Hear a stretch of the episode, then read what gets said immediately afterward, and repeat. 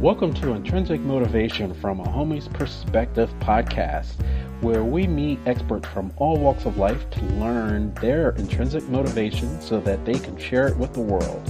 What do we have in store today? Stay tuned to find out more.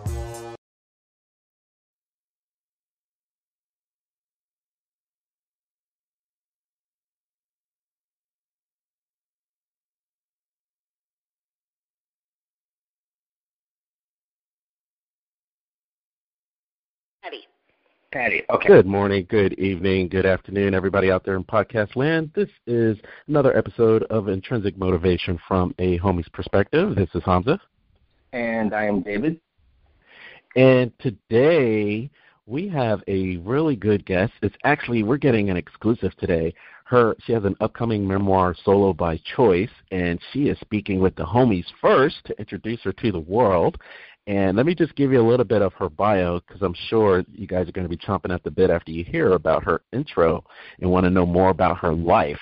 And so, for more than 30 years and until this gentleman's death, our guest was his mistress, and she was a, a, his mistress. This guy was more than twice her age. He had a man. He was a man with five children. And you're like, wow, how did this happen? Was it a fling? No, for over 30 years they had a relationship. And in fact, she was friends with the lover's widow as well, so she had good relationships with his wife. And she's going to tell us about the adventures of her life as a mistress. She's also going to talk about why affairs are not always about sex, so get your minds out of the gutters, folks. She can also reveal what she wishes wives knew and also how they could affair proof their marriage. Her upcoming memoir is Solo by Choice, and she's going to talk about her life as a mistress and why she made the decision to live free from marriage and children. Without further ado, I'd like to welcome Patty Houch to the podcast. Welcome, Patty. Good morning. Welcome to you as well and your listeners. Yes, yes. Thanks, thanks for uh, our exclusive. So I'm really happy about that. And it's really interesting in today's, um, I guess, in 2018, there's so much that has changed with the traditional uh, dynamic of dating or marriage, and you have a, a portion of, of the population that no longer wants to get married. They no longer want to have children, and it's not the traditional, you know, go to school, get married, white picket fence, and ride off to the sunset. And you sounds like you are a little bit ahead of your time. So if you could tell us a little bit about yourself and what made you want to write about it. Well, the reason that I wanted to write about it is, as you said, it was kind of unusual when I did it. And it was a, it was because I hadn't really seen that many marriages that were the ideal marriages that we all think of. And, and you're right, I was brought up to go to school, uh, get married, and have children. That was what was expected. And I found that that did not sit well with me. And I went to college on a scholarship for physics. And it was so I I wasn't dumb. And as I saw things, I said, there's got to be another way. And um, finding the man that I found was just it was almost it was it was by accident. We certainly didn't think that it would turn into what it turned into. But um, that's the uh, that's my background. I uh, and I was never particularly anxious to have children anyway. And because of my education, there was so much I could do. Uh, and having a husband, a legal marriage, and children um, put a crimp in my style, so to speak. Uh, I would continue to have to ask for permission when I wanted to do something. Not the same as your parents, but still, if you want to do something, you check with your husband first. if you have children, you think about their position and what you're doing, if it will hurt them, if it will help them. Uh, all of that stuff I didn't have to go through. So I was free. Um, and I found a bunch of adventures. Uh, again, strictly by accident, but they were there. So that's kind of the background, David. Oh, I love it. I love it. And uh, I'm a big fan, Patty, of, of movies, all genres. I like comedies. I like dramas. I like horror movies too. And last year was the 60 year anniversary, uh, and this isn't a movie, but a TV show. It was the 60 year anniversary of Leave It to Beaver. And so, you know, you had the Beav and Wally and all, and you know, it was just a snapback, a, a, a flash of the of back in the black and white TV era of defined roles. Was that like a horror horror show watching watching those defined roles in, in June Cleaver? Well, at the time, I was young enough that it wasn't a horror movie, and it was. um But yes, if I were to look at those episodes now, I would be I would be glad that I chose what I chose. and um I, I don't think that I could I could handle that. Um knowing what I know now and the freedom that I had by not doing that, I think that uh uh I think that would bother me to do it their way. And, and along those lines, you know, in 2018 again, you know, we have this Me Too movement, and you know, women are actually uh, speaking out about transgressions that happened to them 20, 30 years ago. And the question was, you know, why did you wait 20 or 30 years? And they were like, well, it wasn't the environment that I felt I could do it. You know, guys and their women fellow colleagues actually ostracized them for stepping out and, and speaking their truth. What was the environment like in that you didn't fit into that cookie cutter role? You know, it was a lot easier than you think it might have been. Um, it was, I was recognized as being a little bit different, and that freedom actually got me a lot of the jobs, businesses, friends, uh, etc., that I uh, ended up living my life that way. And it was, like I said, I still look back on it when I'm writing the memoir now and recognized how easy it was. I didn't, I mean, I made my way in a man's world, and it was, I probably, I'm trying to think now of a professor in college, and one other time I might have run into someone who said, you know, you don't belong here. You're supposed to get married and have children. And um but not as often as not as often as you might think, even back then. Um I think it just surprised people. Uh and and the more I did it, the more the confidence in myself that I could do anything at any time was um, it, it was a great strength, and it helped me to to to move forward in my life. I love it. I love it. And let's go back before you mentioned the example in, in college. And I love the fact that uh, we're always taught that the more, whatever you focus on expands. And so you had a mil, uh, let's just say a million great instances and maybe one or two bad.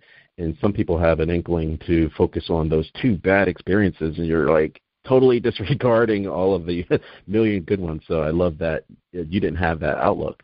And I do want to go back to childhood because, like you said, um, especially you know until recently, there were lines in the sand. Women or little girls mature faster than boys and you know up until like fifth grade you know they're head head over shoulders over boys as far as their academic uh, acumen but then it seems like junior high school and such that changed and they were kind of moved away from the math and sciences and what, what was your childhood like with regards to with that scenario did they try to point you into like home ec and you were like no that's not for me even as a little child that's it you you hit it you, you you hit it on the head.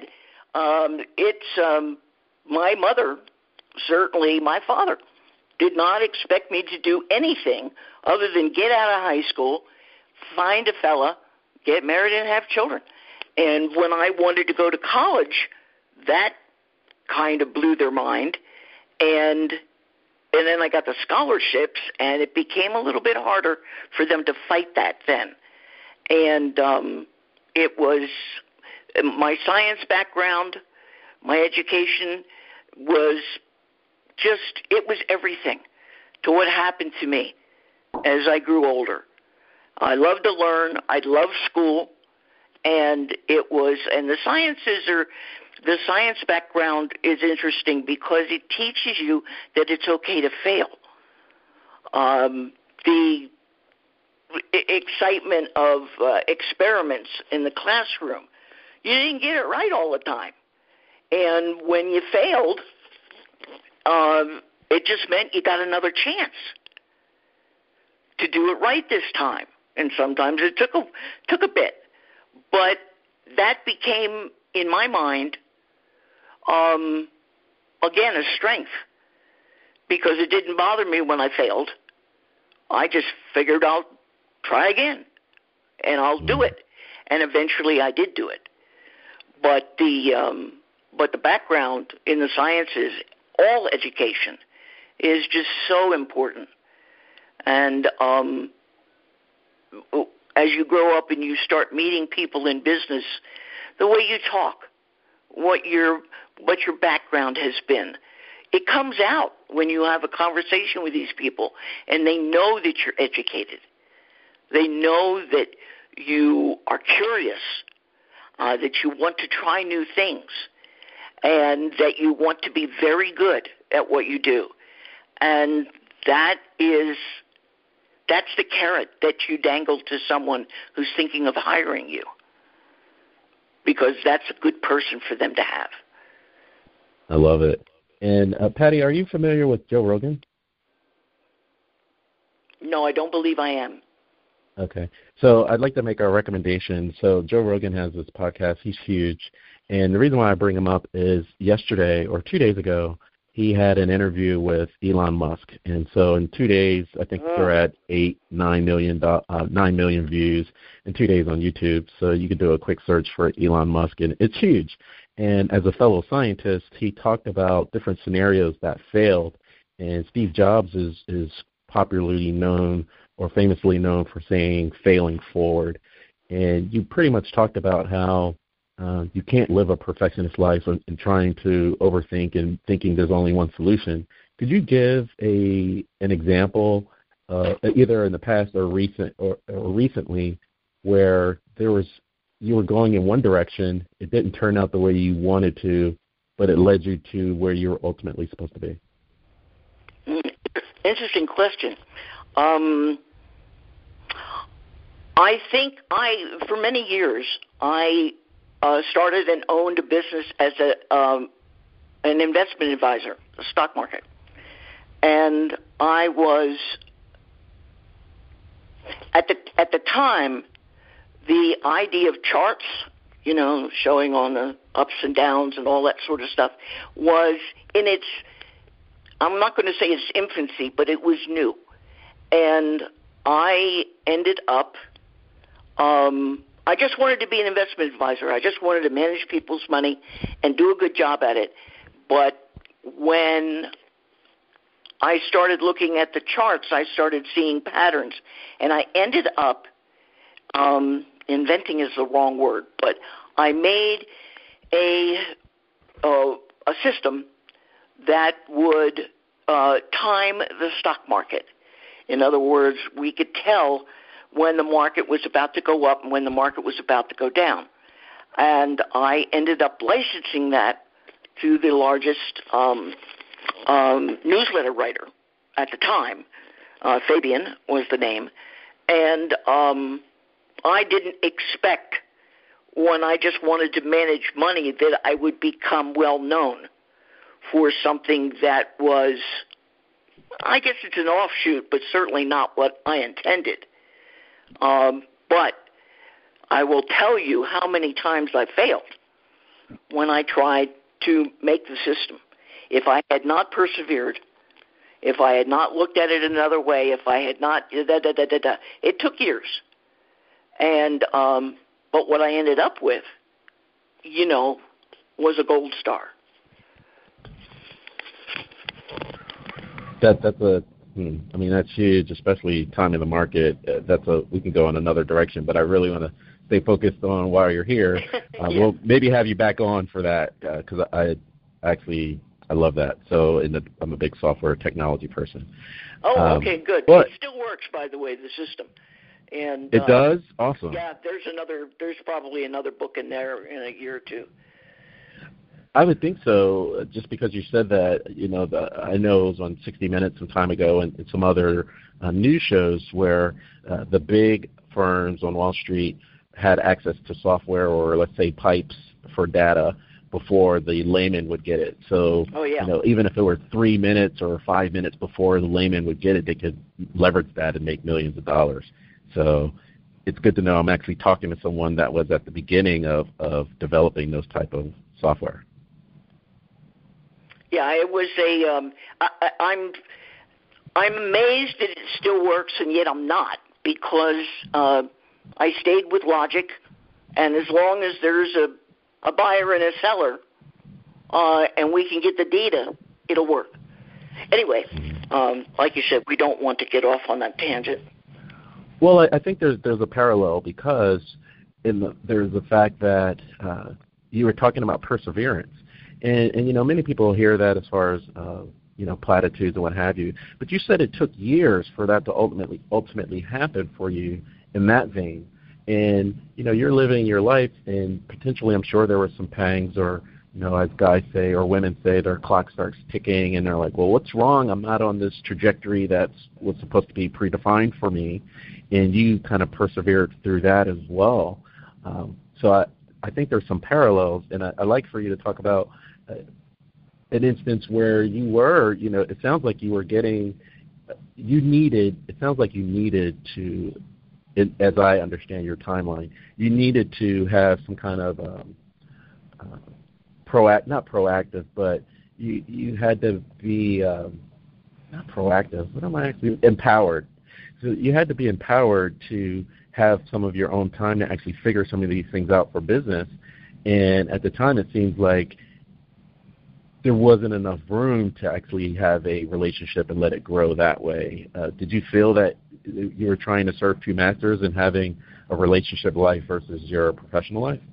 It would have been difficult for me to have had um, a, a marriage and children when I was uh, dedicating myself to the to the system and and and making that and making that work. I don't know if I could have done it um, because there's so many. Um, what's the word I'm looking for? Your time. I mean, your time mm-hmm. is everything, and you know, um, a marriage uh, and children take up a lot of time. And so when I was working on the system, I didn't I didn't really have that problem. Uh, and what I chose to have in my life that was similar to a marriage um, still gave me the freedom that I needed and the support, and uh, and I was able to accomplish both and I think that's important for for particularly women to understand that they can have what they need, but they can also have what they want. All they have to do is change the timeline a little bit on their lives.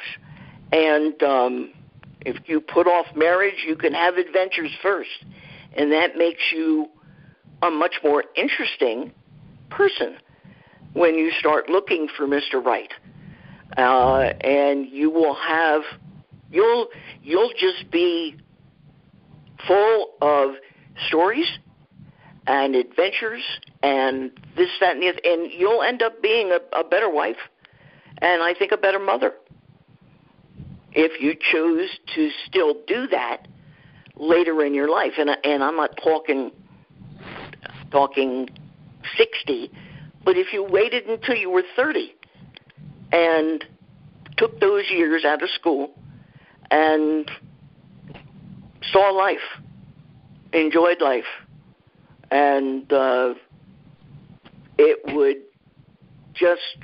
I'm being redundant here, but it would make you a different person and a better person, I think. Yeah, I remember uh, she just recently passed. Uh, Frances, Dr. Frances Cress Welsing. I remember she had come to speak with us when I was in school, and she said that you really don't know yourself until you're 28. And you know, you're saying that to a bunch of 19, 20, 21 year olds, and they're like, "What? What yeah. are you talking about?" And you know, you're you're you're saying that, yeah. It sounds like you prescribe to that as well. And what I see, I'm over 40, so I know a lot of women that took the route that you did, you know, to climb the corporate ladder and such, and they kind of split in the late 30s in that they felt like they missed the boat, and then others tried to go into their traditional route, and it was like, how can I? I mean, I've broke through that that myopic view, so you know they were, uh, at least today, not married or without children, and our our first our second podcast was about there's no accidents, and we talked about a bunch of coincidences and you know all the synchronicities of life. And I think that's where I'm going to steer you next because you felt that there it was an accident that you guys got together, but what was it was a work environment, or how did you meet this gentleman that was twice your age? Was he your mentor, or if you can give us some he was, background? He was my boss. Um, and uh, I was and it was actually my first job per se, uh, as uh, uh, being by myself, and uh, and I needed an income, obviously, and I just got this little job at a automobile dealership, and he was the sales manager, uh, and it was just one of those things uh, neither one of us ever thought that it would amount to anything, I think, other than just some pleasant get togethers, but it did. Um, and it lasted for it lasted for a long time. And I was young enough at the time, I was 24. I was young enough at the time that I needed to learn a lot of stuff. And he was 48 and he had He'd seen most of it. And he was happy to teach and uh, and he was also happy to let me try on my own and he was just the support that was there so it was it was a great combination for a young woman who needed someone who'd already been there and done that to um, give her some guidance when she was shooting herself in the foot, which happened. And um, I, I credit him with a lot because of that. But he was my boss.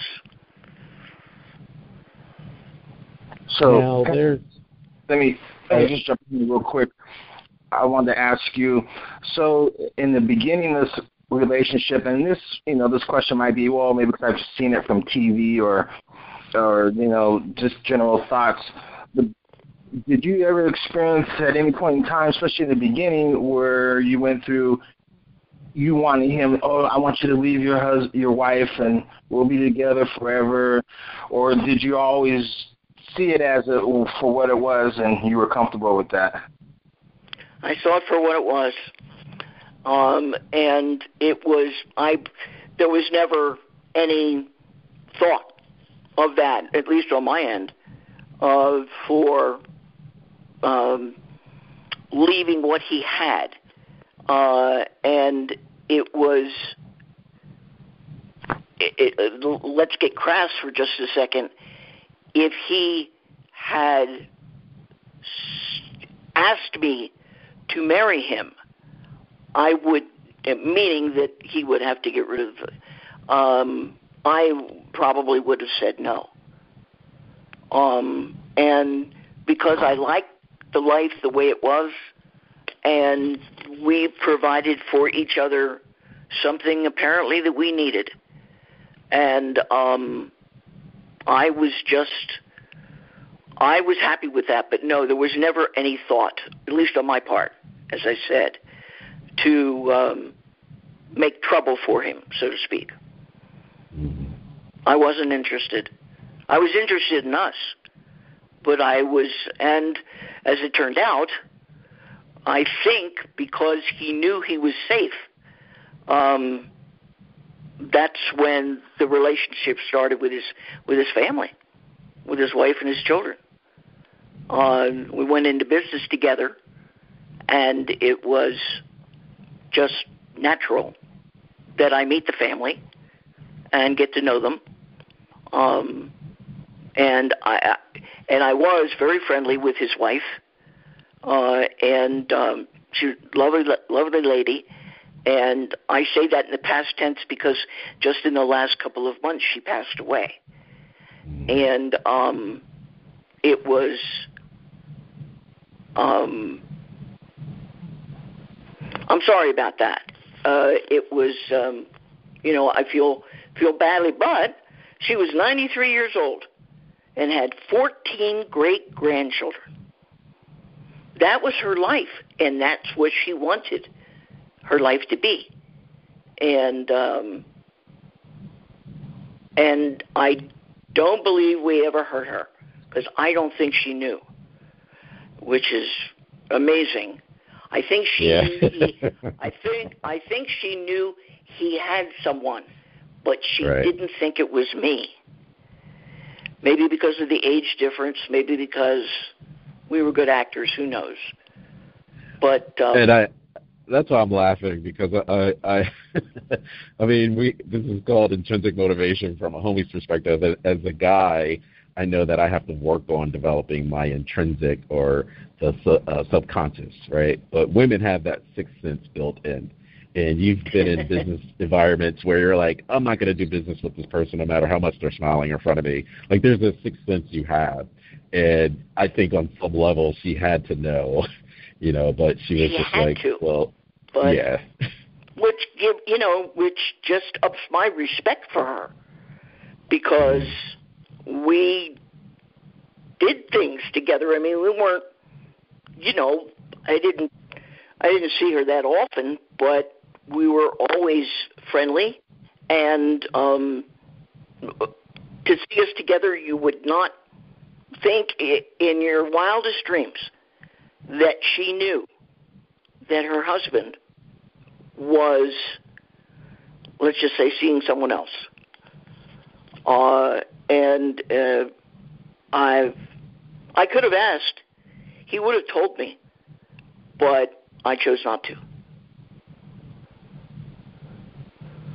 In one of our previous podcasts, Patty, we were talking with uh, an expert uh, psychologist and a psychotherapist, and she was talking about um, past life regressions, and she was talking about Akashic records. Are you familiar with Akashic records at all? Uh, could you say that again for me, please? Sure. Are you familiar with Akashic records? No. Okay. So Akashic records is uh, a, a, school of thought that you know it's it's our personal, if you will, uh, spiritual library, and that you can kind of tap into it and find out about past lives.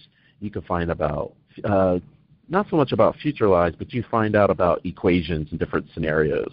And the only reason why I bring it up is, you know, as a person that was was trained as scientist, you're you're looking at equations all day, and I was just wondering that you know when this started happening or it started developing, if this gentleman didn't have five children, maybe if he had one kid or the kid was younger, would the different scenarios have made a difference in your decision? It might have made a difference in his decision, hmm.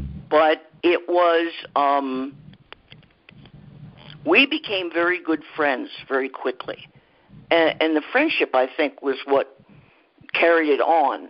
But um, the the five children were when I first met him, his youngest was 12 and 13 years old. So, um, and his oldest was older than me by a little bit. And, um, but his wife was what he called Mama Bear. And she took care of that. She took care of the kids, and she saw, and his role changed as they became older and became adults. Uh, and but if his situation had been different when we first met, would it still have happened? I think so. The answer to your question is I think so. It still would have happened. Um, and and also uh, when we were into the relationship a little bit, I found out by accident that I wasn't the 1st mm-hmm. and at least by one. And um, there had been someone before me, and that changed my way of looking at things. Um, but I mean, I, I didn't, I didn't want. Well, I wasn't going to get him all to myself because he was already married and had a family.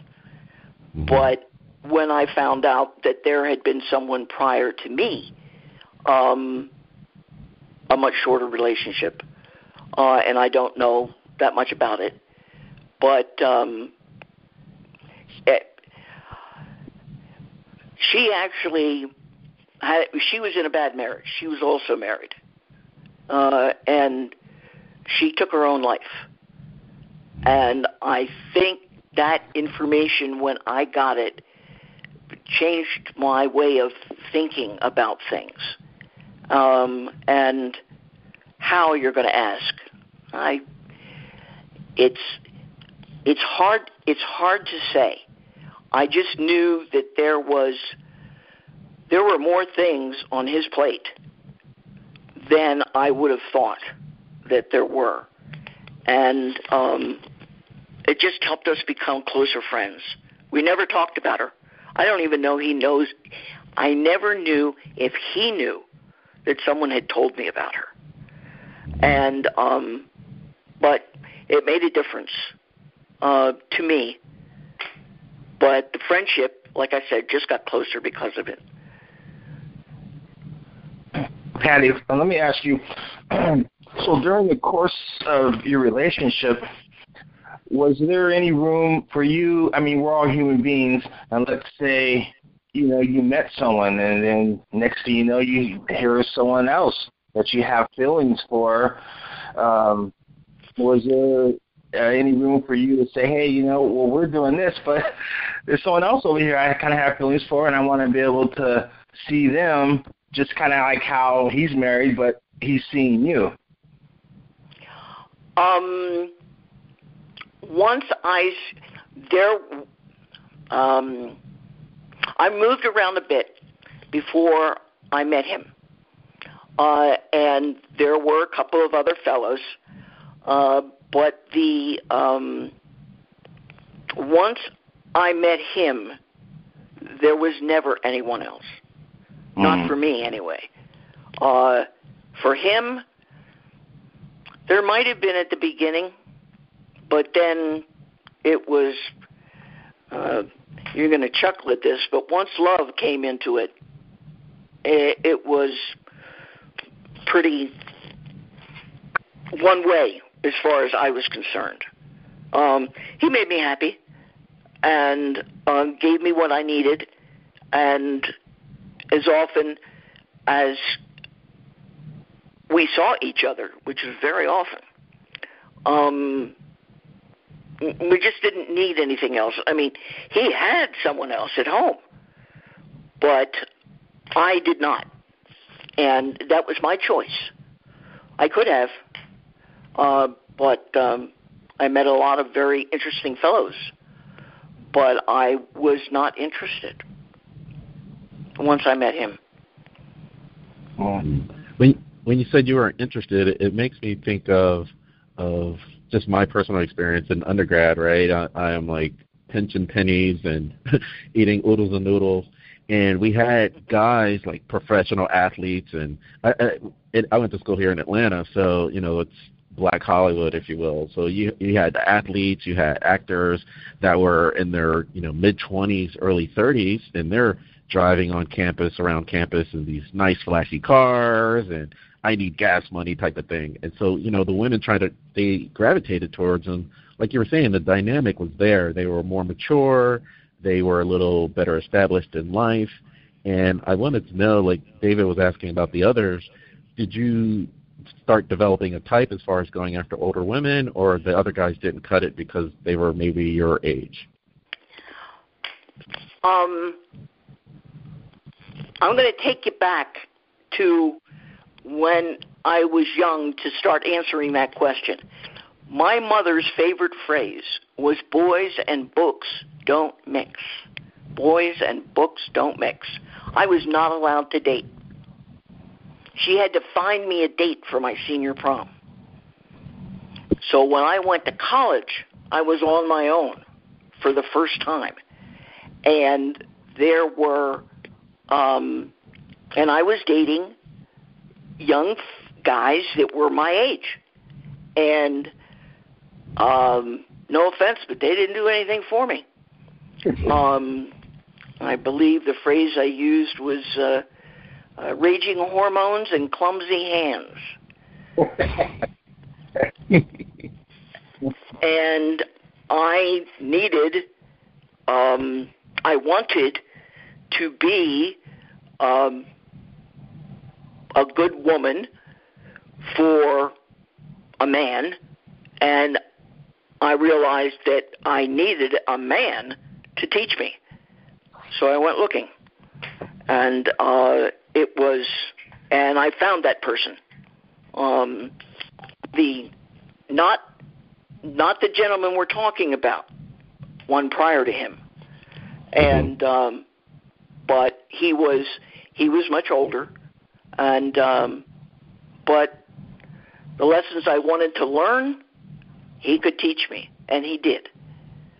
So it was, I think, a lot of what happened in my life was because I took control of my life when I was still relatively young and realized what I needed and where to find it. And I went looking and I got it. And I guess I've kind of been that way my whole life.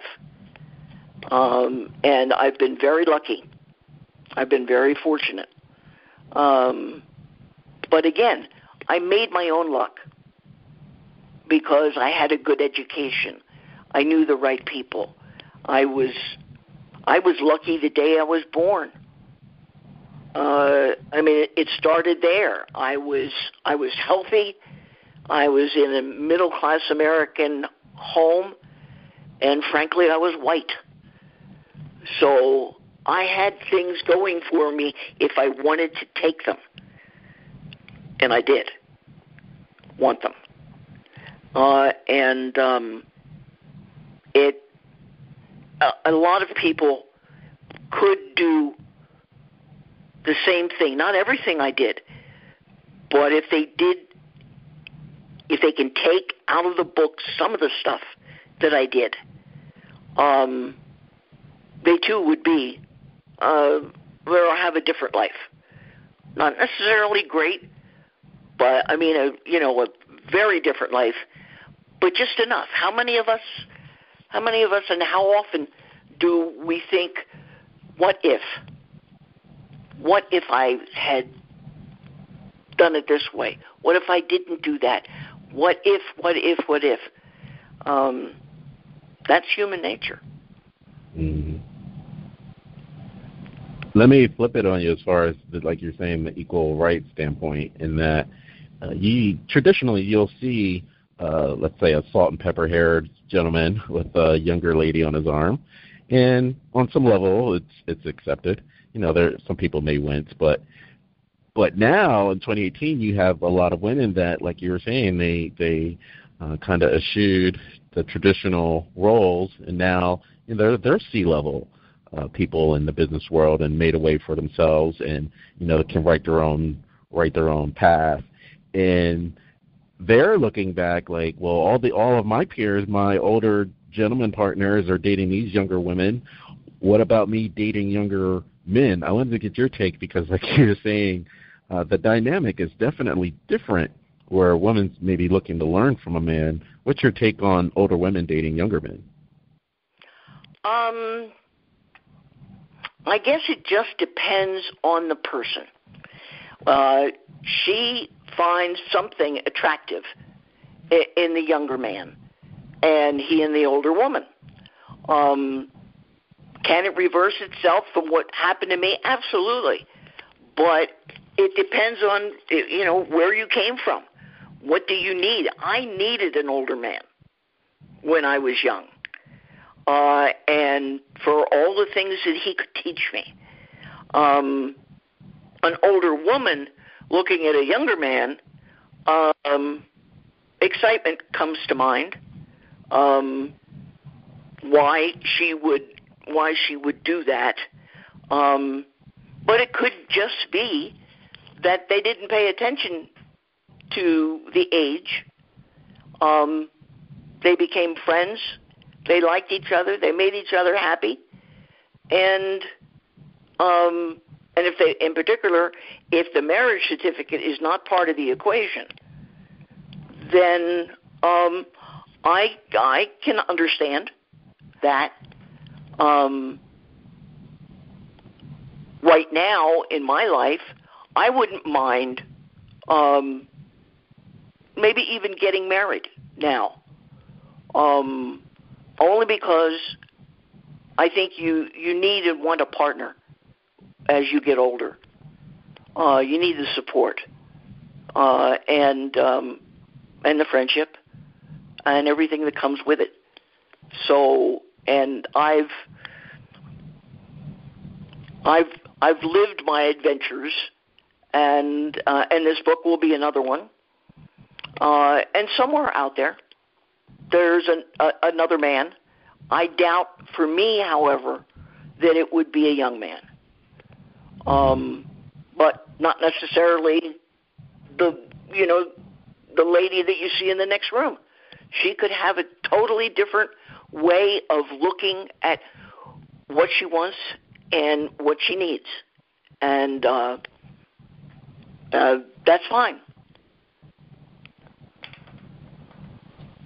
So, Patty, let me ask you, you you were in the you mentioned that uh, the gentleman that you were involved with had a relationship before you, and then of course you had a relationship with him.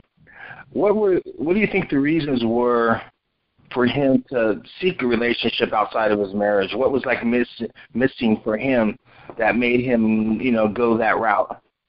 I don't know. I think about it often. Um, uh, I never asked him, and he never volunteered.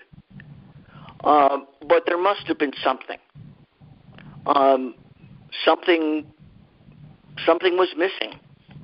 Uh, people change, and and if you know as they as they get older, um, they see more things, they experience more things.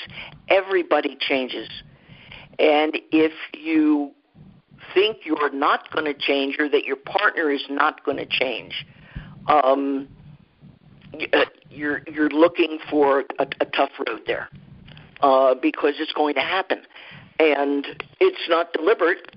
It's just the way life is, and um, apparently, he saw something in, in that lady that he needed, and um, and like I said, I know that she had a very bad marriage, so she needed someone. They might have just started talking, and um, that's the way most of them start anyway. Most any relationship, you just you start talking, and you realize that that person makes you feel good, and um, and when they make you feel good, that's when the questions start in your mind about, you know, I must, I'm missing something. Why, this makes me feel good. Why don't I have it now? And when it becomes possible to have it now, um, that's when the second and third relationships start. It's not necessarily anybody's fault. It's just that as people change, holes appear in their lives that they didn't know that they needed to fill. Uh, and if they can find someone who can help them fill that hole, it's a very compelling feeling. Now, I don't want to write this off, but I, it's a question that I, I have to ask. So, with him meeting you, and he was 48, and just for this argument, let's say the previous relationship before you, he was maybe 44. How much, you know, the argument could be that he was going through a midlife crisis, and that's why he started looking around. Do, do you put any weight on on men and women going through a midlife crisis and reevaluating their lives? I think it's possible, sure. Um, you know, we're putting a word on it, midlife crisis, but um, I, I think it's back to uh, people changing. Now there's holes, and you're looking to fill them, and particularly for for people who are working, um, usually the guy, if not both, you know, the husband and the wife. You are confronted with people all the time, new people, different people. And um, it's tough not to say what if, and um, or be talking to someone and suddenly have a feeling that you haven't had before, or that you suddenly go, "Wow, you know that that felt good. I, I can I can talk to them about that," and it's um, for my fellow and me, it was the friendship. Um, he used to say that um, if you were very, very lucky, you might have five, and he'd lift up his hand with his five fingers. You might have five very, very good friends in a lifetime. And um, I mean the the the perfect friend the friend you can say anything to, the friend that would forgive you anything, uh, what you hoped your wife or husband would be.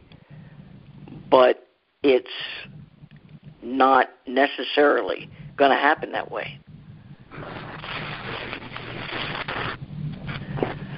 If you haven't seen it, there's a there's a book and a movie called The Five People You Meet in Heaven. Are you familiar with that? I have to tell you no again, but uh, tell me. Yeah, I think you'll you'll like it because it's you know it's a it's it's been out for years. I'm sure you can get it on Netflix or whatever. I was going to say Blockbuster, but yes, I'm sure you can get it on Netflix. And and it, it's one of those where the the gentleman dies. I think it was Jon Voight, and you know he was living this uh, quote unquote linear life, but when he passed, he ran into five people that were so instrumental in his life. They had a huge impact for him moving forward, and they weren't the people that he thought about. And so, on some level, outside of this conversation, maybe somebody would say this this gentleman that we're talking about for you, you know, it would be maybe one of his five children or his wife or his parents. In in many cases, it, it's not. And so the movie's good because you can't really anticipate how much of an impact. And, and while they while he was living his life, he probably didn't see it as such but for you having such an instrumental part of um, what wasn't traditional that it may stand out, and I think the movie may resonate with you. I wrote so, it down. I will yeah. get the movie. It sounds yeah. good. And on that note, while you're right, movies down. I'm a big movie guy. So uh, God bless him. He he just he passed away a couple of years ago. So Robin Williams, he's oh, yeah. known for all his comedic movies, but he did a movie called Final Cut, and in that movie, if you're not familiar, he is working at a. Um, he's kind of like a lack of a better term, a fixer. So when a person they uh, a person is born, they had a chip implanted and it recorded everything in their lives from their waking moments to their sleeping moments and you know dark all darkest moments whatever. And so when you when you die you would hire someone like a robin williams. He would go in and he would cut out like infidelity and all this. So you had a nice hallmark uh video that you could show at your funeral and it's just really interesting to show how many layers we have so yes. I, I think you'll like that one too Yes. Yeah. And I want to ask, yes, the final cut.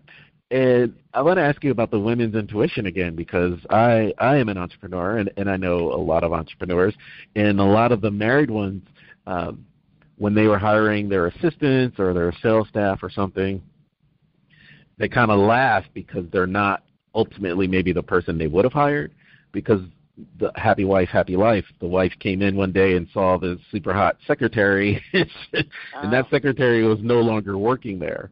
And so it was interesting that um, you know that yours was allowed to develop. And I was just wondering if you see that um, throughout people you deal with. Like you're like on the surface, people don't think they know. Like I know at work, oh, you could tell when that romance was going to happen, even though they thought they were hiding it. I was just wondering if you see it in other other uh, scenarios that you find yourself in. Not recently, but back when we had just met, uh, my fellow and I, um, yes, you could see that. Um, and often, not always, I guess, but uh, uh, it was I was I was taken aside by one of his top salesmen, and one night at a show, and um, I was given a warning about seeing him, meaning everybody knew, and uh, it was it was too late for me by then. I was pretty much uh, starstruck. And it was, but it had happened to him. He used his warning uh, to me by giving me the story of when he met a younger girl and had an affair, if you will, and um, and it was and she wanted to marry him, and but he wouldn't do it.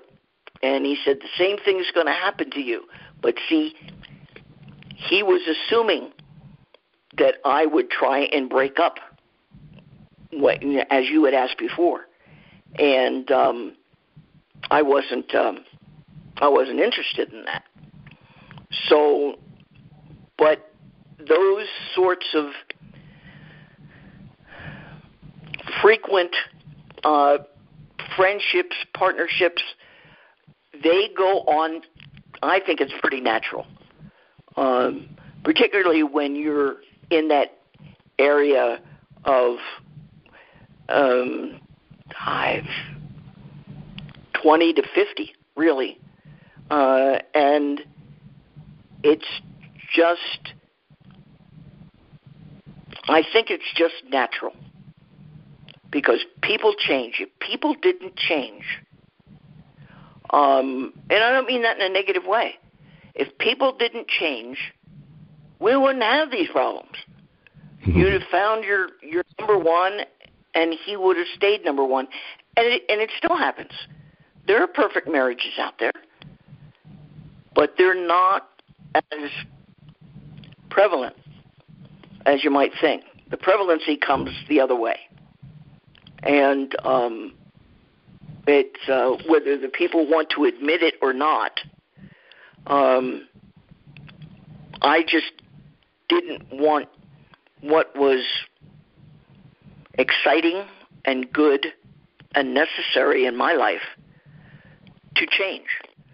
And um, when he retired, I moved. Um, but it was many, many, many years later as you know. Mm-hmm. mm-hmm. It's it's it's you know going back to the Leave It to Beaver. You know, Ward was home at four o'clock or five o'clock when the kids got home from school, and it's not like that today. I mean, you have people that are used to working 50, 60, 70 hours a week, and it seems inevitable that the person that you're in proximity to, you're actually spending more time at work in many cases than you are at home.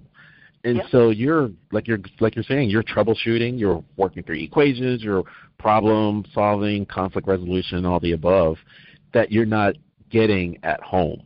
And so you're kind of as a know I'm not talking about my own life hopefully, but I'm just saying that it, you actually have like two personalities and so it's like you mm-hmm in the work world, we always laugh and joke and say, "Oh, that's my work wife" or "That's my work husband," and it's because of that. So it seems inevitable on some level that relationships would start, but it's up to the person to see how far they go. And yes. speaking with you, it, it just seems interesting in, in 2018 where you know social media exists, and like you said, your relationship was different, but the colleague that warned you was dealing with a woman that may have put all his information out today on social media, you know, even if he didn't want true. that to happen. yeah. No, that's very true. That's very true. And um I mean, I appreciated what he was thinking of. I mean, uh, he was friendly with me, he was friendly with my fella, and he didn't want either one of us to get hurt. Uh and he assumed assumed that what had happened to him with his friend was going to happen between my fellow and I, and um, that at some point somebody was going to say, "I want only you," and you have to make changes so that we can be together, and um, that becomes very difficult, particularly with an older fellow with a big family. And um, but again, I wasn't interested. He never heard it from me and um, he ne- he never would. Um, and it was um, we were we were right for each other when we needed someone like the friendship that we had. And um, in in my case, I think I got the the better half of it. Uh, and um, but again, I was free uh, we saw the best of each other because there wasn't a piece of paper that said that we had to stay together. We both knew when we were together that either one of us could walk out the door at any time. So we were on our best behavior. I saw the best of him, and he saw the best of me. And um, of course, we had no idea that we would want that for 30 years, but it happened. That's why I enjoy talking to you. I mean, the, the, the length of the relationship, even outside of the, the quote unquote, like you said, uh, getting the paperwork done. And I think the, the, the, the, the one thread that is the same is that with, with you and then the gentleman that warned you was the woman's decision of exploiting or not. And, you know, when you look today at 2018, the statistics are you know 50 to 60 percent divorce rate, but over 70 percent of those making that decision to get divorced are women. So women ultimately kind of steer. Or what's your take on on on that as far as women making that decision of you know what I don't I think I, I thought I wanted this white picket fence lifestyle, but I don't. Maybe I, I need to read Patty's book and see how the other half lives. Well, um, she might have initiated a, a divorce, but we don't know why.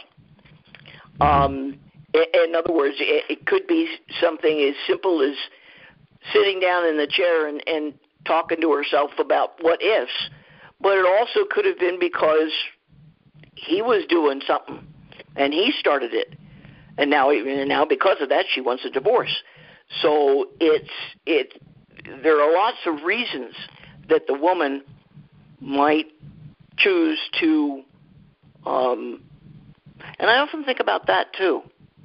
If she if his wife had known um and she insisted that we stop seeing each other? Um, I don't have an answer for that question because it didn't happen. At least I don't think it did. And um, uh, but that would have been that would have been difficult, um, depending upon when it happened, because we just got closer as the years went on, and it would have been. Uh, and when I just to make a point here, uh, when I moved, um, it w- when he retired,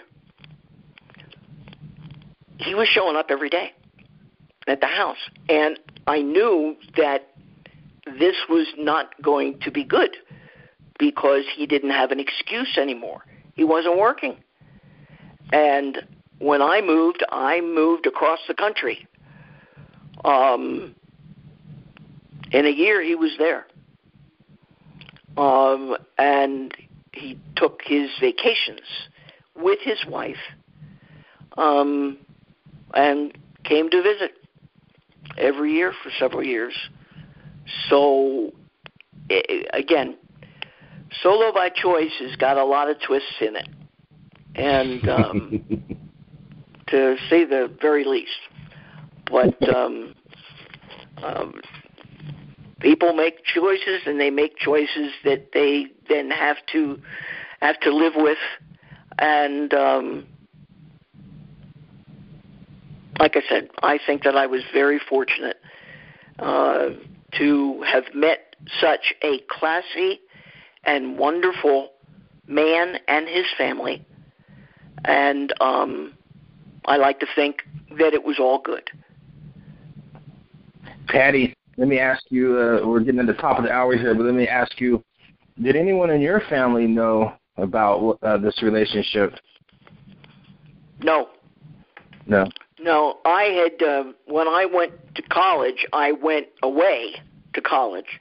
My mother wanted me to go to the little Catholic uh, thing on the top of the hill, community college, and be taught by the nuns, and I said, "Uh-uh, not going to happen."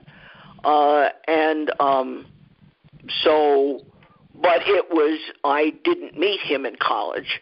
I met him after college, um, uh, and after a few years. But um, I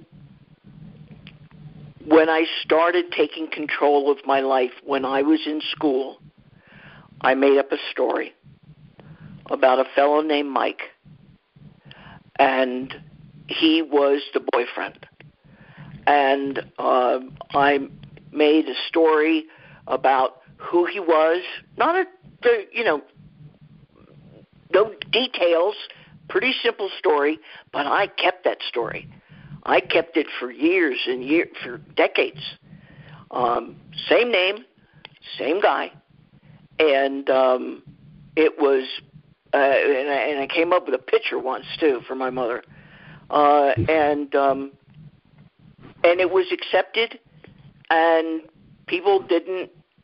Um, after a while, they didn't ask any longer why I didn't bring him with me when I came home or this, that, and the other thing. They just realized that I didn't want to talk about it, but I was obviously happy, and um, and I was left alone by my family. But no, they they never knew about um, anything really. Just that um, I was straight, and mm-hmm. um, but it was um, not anything that I wanted to share. Mm-hmm. And um, I was a very private person, became a very private person, because with my relationship with him, I had to. Uh, it was, um, I mean, we we we got our lives were were protecting each other, protecting him so he didn't get in trouble, protecting me so I didn't get in trouble uh, other people knowing about the relationship, etc. Um, the details, uh, how we did that, were actually quite simple, and um, and it worked, obviously. But um, it's well, um, I, as I said before, I feel extremely privileged to have known him, and he was a classy fellow. His wife was classy. Uh, his kids were a handful, but uh, the um, I think that something like that is available today, but it would it's always available. You know, if you do it right, if you put all the pieces in the right place, you're going to get a picture on the top of the puzzle box. And it's going to be um, a little bit more difficult though because of social media. Right.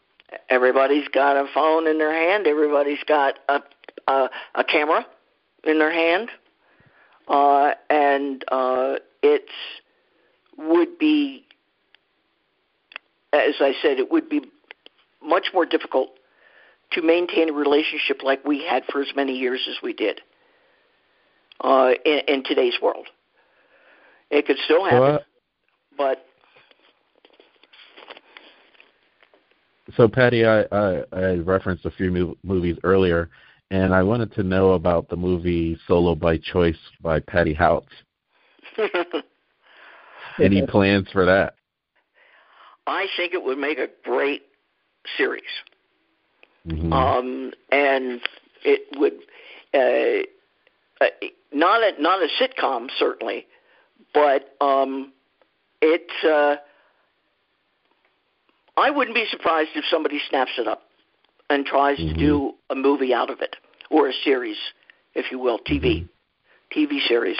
Uh, it has everything that most people would want, um, and and it and it's full of surprises, uh, and it's full of suspense, uh, and it would probably make a great movie. Yes. Awesome. And since this is an upcoming memoir, when can we expect the release of Solo by Choice, the book? I'm I was hoping by the end of this year, but I think it's going to be early next year. Ah. And um, we're in the rewrite. It's written, but it's in the rewrite stages, and the editor is and the publisher is chosen. We just need to get the uh, get the material to them, uh, and um, so I'm going to say probably January, February. Okay. Well, usually we we leave this point that's part of the interview so people can leave their social media yeah. and websites and such for people can get in touch with you. Uh, how do you work? Do you want to still stay uh, pretty reclusive so you can get it done, or do you want to put your information out there so people can get in touch with you?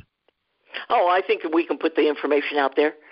Um, it's um, uh, we need to do some we need to do some pre-marketing. So my editor says, and uh, so it um, certainly the uh, my name, um, uh, or or would you rather put it out anyway? Patricia Houtz at solo by choice dot com. Okay. Perfect and then they'll they'll follow you and then when it comes out you know they can always reference this and thanks for the exclusive and I will say we know her when before she became famous with the book and the movie and the tours oh yeah the speaking engagements that'll be a that'll be the questions that are going to come will be Absolutely. very interesting i'm sure Absolutely. Well, you have just been in tune to another episode of Intrinsic Motivation from a Homie's Perspective. This is Hamza. And I'm David. And and the supreme, most famous author slash movie director. It was a pleasure, Patty Houtz. Thank you. I enjoyed myself tremendously. Thank you for being on. Thank you. Take care. Have a good day. All right. Bye bye.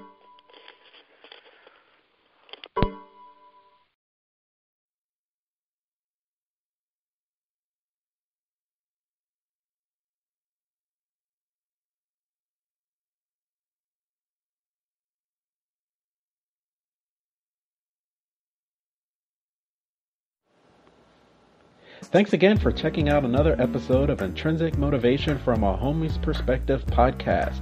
Please check us out on our website at intrinsicmotivation.life, where you can click on the SpeakPipe button and leave any suggestions for future podcasts that you'd like us to cover. Also, check us out on our social media sites. We have a YouTube channel, Facebook page, iTunes podcast, in addition to Stitcher and Google Play, all under Intrinsic Motivation from a Homie's Perspective. Check you out next time. Have a great day.